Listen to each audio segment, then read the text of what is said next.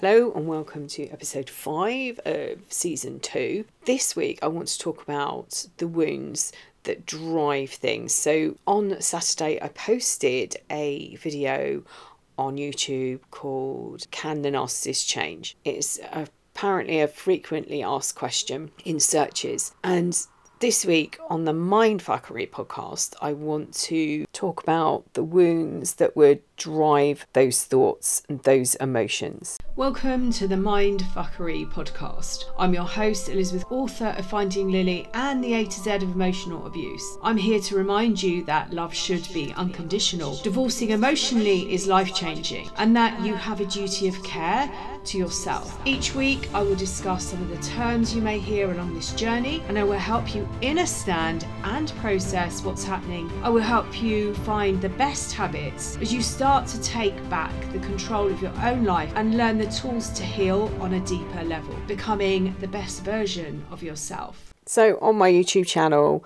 I will put the link to that if you don't follow that um, in the description. I was I posted a video on Saturday I did some, um, I always do research every so often. I go in and see what people are looking for, what they need. And um, the list came up, but the very top question was I think that this was under cans. Can a narcissist change? Can a narcissist, the next one was can a narcissist be cured? Can a narcissist love? Can a narcissist fall in love? Can a narcissist cry? And then it goes on to other ones. What so I thought I'll pick the can change top one, top question being asked, and um, and work and follow through. But for the podcast, I always try and give you a little more. I always try to. It, obviously, it's a little more relaxed in the way that I speak. Can the narcissist change? What would drive that question? Because on some level, you know that you've been in an abusive relationship. Why would you then be looking to um, know if they can change. And I have done a video, I, was, I can't remember when it was, I think it was last summer, and that was around these questions whether not only can they change, are they coming back, are they hoovering? What is it that drives you to want to know or drives someone to want to know. And we've all been there to some degree. It might be that there's a hoovering attempt, it might be that they're coming back and saying that they want another chance, that they've realised now what the relationship meant to them and how important you were to them. Or it might be driven by the emotions of coming out of this relationship, being discarded, and, and finding out that whole life was going on that you had no awareness of. It might be that you're just so desperate. You're going through these rumination stages. You're so desperate to get back and you might be considering you know having them back in your life that could be that you there are children involved in that by having the this person back in your life that you're giving your children a more secure foundation i started to realize really early on um, in my healing journey that these relationships are familiar. You've experienced something on some level at some point during your childhood. And that was a, quite a big realization for me when I started looking at the patterns, not just of myself, but the people that I was working with, and seeing the wounds. And this is why others who haven't been through this, haven't experienced this form of uh, trauma, will ask, why didn't you leave earlier? Why did you put up with that? I heard that this a few times. One was, You're not thinking of going back, are you? Another one was, Shouldn't you be over this by now? And when I spoke about the relationship, I didn't really tell people what happened, what really happened. Mainly because my I was driven by wounds of shame. I'd been out for the evening and I posted on social media. So this is back in 2016, all the new five pound notes. It's the start of the new currency that was coming in these plastic notes. And I had received my first one and I was like, oh wow, look, first five pound note that I've I've seen because I've been away for a while. I received a phone call the next day I think it was actually a text message from my ex. I was talking about this in my group, the Divorce Sanctuary, and Alive the other day, and I was explaining, wasn't using it was for a different reason. I was talking about this story, but it's come up in my mind again How the Divorce Sanctuary started was this Thursday morning. I received a message from my ex and I didn't realize this was a hoovering attempt at the time. I had no idea what a hoover was. And um, I responded to the message, and the message was like, Oh, I'm reminiscing. I just driving over to the town where we lived and I'm thinking of all the good times we had together. And I responded saying, Well, what, you know, I'm, I'm at home. Why didn't you come in for coffee? It couldn't do the time that I wanted or I suggested. And I was going out to lunch with some friends. And I said, okay, so I pushed that lunch back. We sat in the lounge and he was going on about various different things. I was taking the blame for this. And I just said, and I've written about it actually in the A to Z of emotional abuse. I, the sun was streaming in through the window. Um, I was sat on the corner of the sofa, on the arm of my sofa, with it, hugging this mug of coffee. And I said, I don't want anyone to ever experience what I've experienced. And I knew there was a bold statement, and I knew through the work that I'd been doing and the courses that I tried to take that I could go deeper and I could hold space for people. It, you really needed to get a lot deeper than some of the the courses that I'd done. So uh, this was all going on. And I remember going out to lunch, I'm meeting some girlfriends, explaining why I'd had to push it back. And they both turned around and said, you're not considering taking him back after what he's done, are you? And perhaps part of me would have done. I probably would have done. It was a bit of a shock the way they responded. It might have shocked me out of that thought process of thinking maybe it wasn't as bad as I thought it was. This was all my fault, and the rumination that went.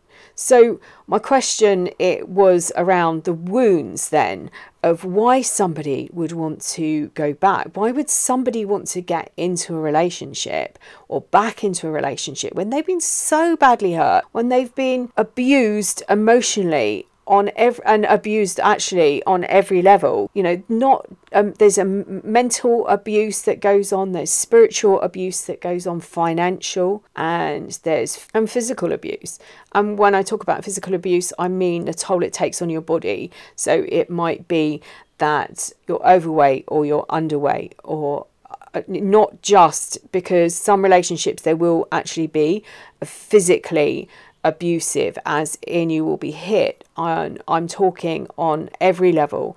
Um, I have experienced an, a physically abusive relationship before, but when I'm talking about physical abuse, what I'm actually talking about is the the stress hormones and the and the way you think about yourself and it might be that you punish yourself in uh, for the way that you look it might be that you you behave in certain ways and it takes that toll on the body. So, what is it? What are the wounds then that would drive a statement or a question as to can a narcissist change? It might be that you are starting to recover, um, get your energy back, and they reappear, and you might get those emotions and the feeling and they want you back. They promise to change. Things will be different this time. And it might remind you of all the good times because you will have gone over this during those moments, uh, perhaps in rumination, and you're going over all of the good times that you had together because there will be memories, really good memories, fun memories things that you did, places that you went, gifts that you received. And it's all of these that are mixed up with the abuse that happened. And it was so low level and and it happens so very slowly that it, you start to question whether it was your fault you start to question what you did wrong and if you've been and you were say the scapegoat in your family unit it's likely that you took on the role of it being all your fault, being blamed. That's what the scapegoat is. It's that the all the sins of the tribe are placed on that goat as it and it was sent off to the wilderness to clear away. And that's what happens uh, in some family units. So if you had that role in your own tribe as you grew up, it's easy to fall into that pattern and this these are the wounds that drive it because you will have been told during your childhood, and I speak about this a lot, the first seven to eight years of your childhood, we live in a theta state, which is a hypnotic state. We go there every day. If we sleep, we go in and out of the theta state, that theta brainwave. And but we live there as a child and it's a bit like being told something. It, these messages are going in. You're being hypnotized.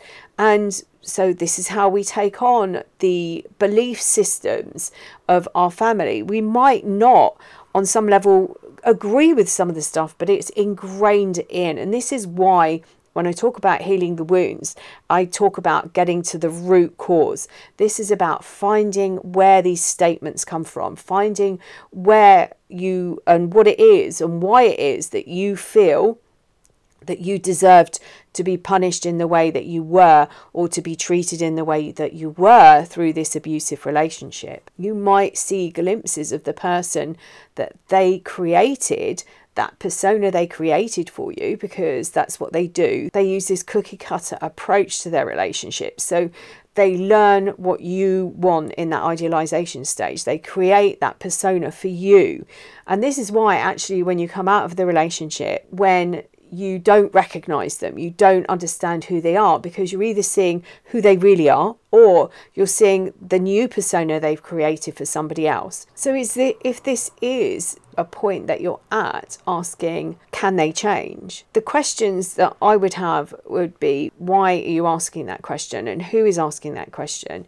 Where are you at the moment? Are you wanting them back? Are they coming back to you saying, oh my gosh, I've realised what we had together. I've realised you're my missing part. If they're coming back saying that, and you are at the point of recreating your life and you're asking, can they change? Because you're thinking, I could actually do that.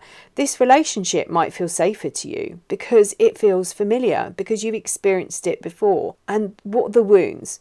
You can ask yourself what wounds would be asking this question. Is it a wound where you've been told that nobody's going to want you? Nobody's going to want you that they put up with you for whatever reason they gave you. They only stayed in that relationship because they felt sorry for you, because whatever reason they gave you. And you can fill in these blanks yourself. What, what, what were the statements that you heard? They might trigger wounds where they sprinkle in a bit of pity play, playing the victim in order to invoke compassion from you. They're really good at projecting childhood wounds onto you, as in they are wounded and they know that you will rescue them. So it might be that that's what they're doing. And th- that is the person wondering, can they change? Because you've been here before, you've experienced awful, awful pain, horrific pain. Emotional abuse is horrific.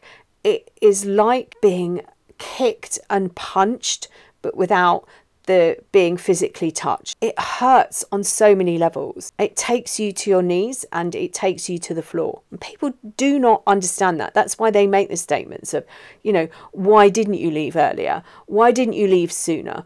You can't be considering taking them back. Shouldn't you be over this by now? And this is why it's so crucial to find a tribe that really get it. And it's likely, again, from childhood that you had people playing the victim and you thought that you could rescue them because that is what you've been uh, taught as a child. And this might be one of the reasons that you actually stayed in the relationship far longer waiting for that i talk about the um, slot machine you know waiting for that payout.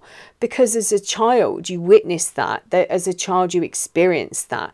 You were waiting for the attention. You were waiting for the acknowledgement. You were waiting to be seen and heard in your tribe your family unit as others in that unit were seen and heard if I do this, if I wait a bit longer, if I follow my parents round, if I follow my caregivers round and behave like a good girl, if I just do this one more thing or just get better results or and it might actually come out as becoming naughty behavior to get the attention because any attention's better than none. So when the abuser comes around you have experienced this when if they're coming back for a hoover it might be that they've come back for a hoover. It might just be that you're wondering if it's worth pursuing them, if it's worth holding on and holding out.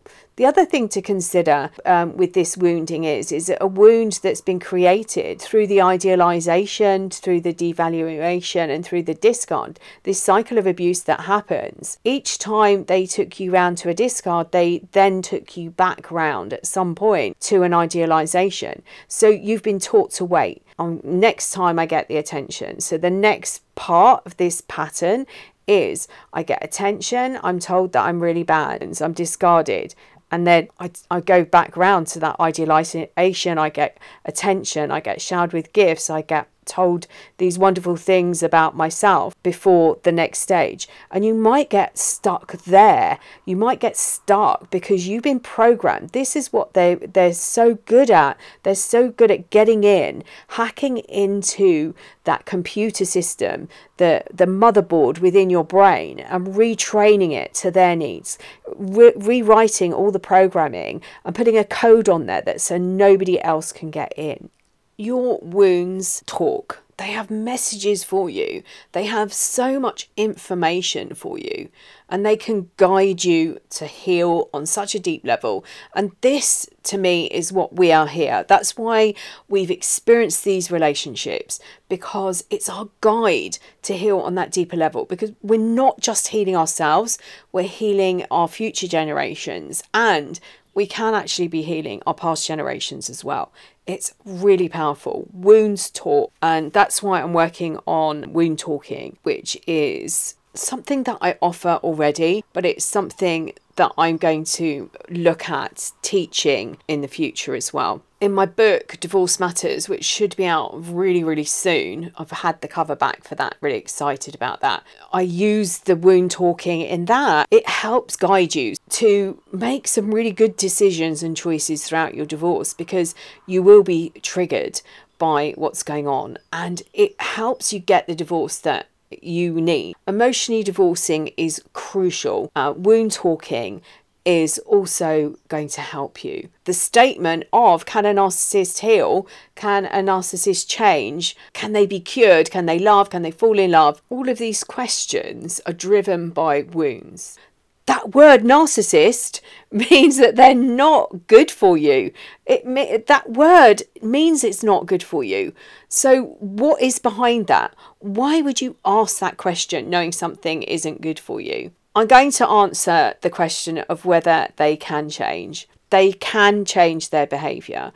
They cannot change who they are unless they are willing to do the really deep healing work the majority of them don't see there's anything wrong with their behaviour. They've got deep childhood wounding or wounds that happened, this wounding happened to them. They chose a different route during their childhood. They chose to abandon who they are, and this is why they create different personas. They are trying to feel whole. They see things that they like in you and they want. They are trying to bond with you to break that bond. It's something that didn't happen. They do not know because they never experienced these crucial development stages. They don't know how to not be in a relationship and they don't know what it's like to have a relationship with themselves.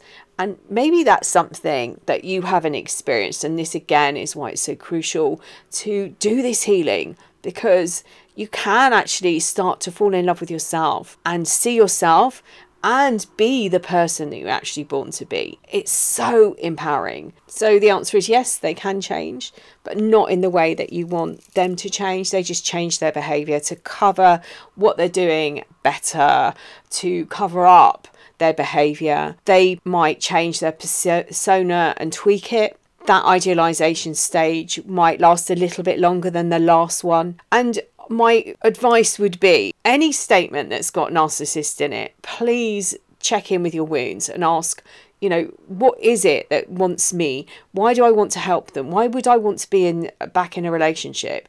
And i put my hands up. I have done it. I've asked similar questions myself. And there were moments when I would have done anything to get back and put up with any behavior to get back in that relationship because it felt so much safer there. You are on your own journey. This is your healing journey. I I'm just encouraging you and giving you the tools that I didn't have at the time that I needed them and hoping that you discover and get out of this quicker than I was able to. Part of me wanted to experience the pain on a really deep level because I wanted to this to be the last relationship. You know, it wasn't the first emotionally abusive relationship I'd been in, and I had experienced physical abuse as well. I was able to stop that one and say no, but I wasn't able to see the emotional abuse until the last relationship. And then it opened my eyes to a lot of other relationships that I had in my life as well. I hope this has been helpful. As I said, I'm hoping the takeaway is if you're typing into a search engine, can a narcissist, that word narcissist should be a big red flag I shouldn't be looking at trying to get back in that relationship. But as I said, this is your own healing journey. You might have to experience going back a few times. On average, people go back eight times. Somebody might experience the discard a couple of times, another person might experience it 15 times to get that average. This is your journey. I just want to hopefully give you the tools that might stop you taking that step into that relationship and breaking away finally from them. And as I said, I hope you found this useful. If you know anyone that would benefit from hearing this podcast, please, please, please share it with them. Don't forget, you can come and join me on the Rise and Thrive Tribe or in the Rise and Thrive Tribe. It's where people will be that get you, that have had their own version of what you're experiencing. And we're there to support each other on this journey. I'm sending you loads and loads and loads of love. Until next time.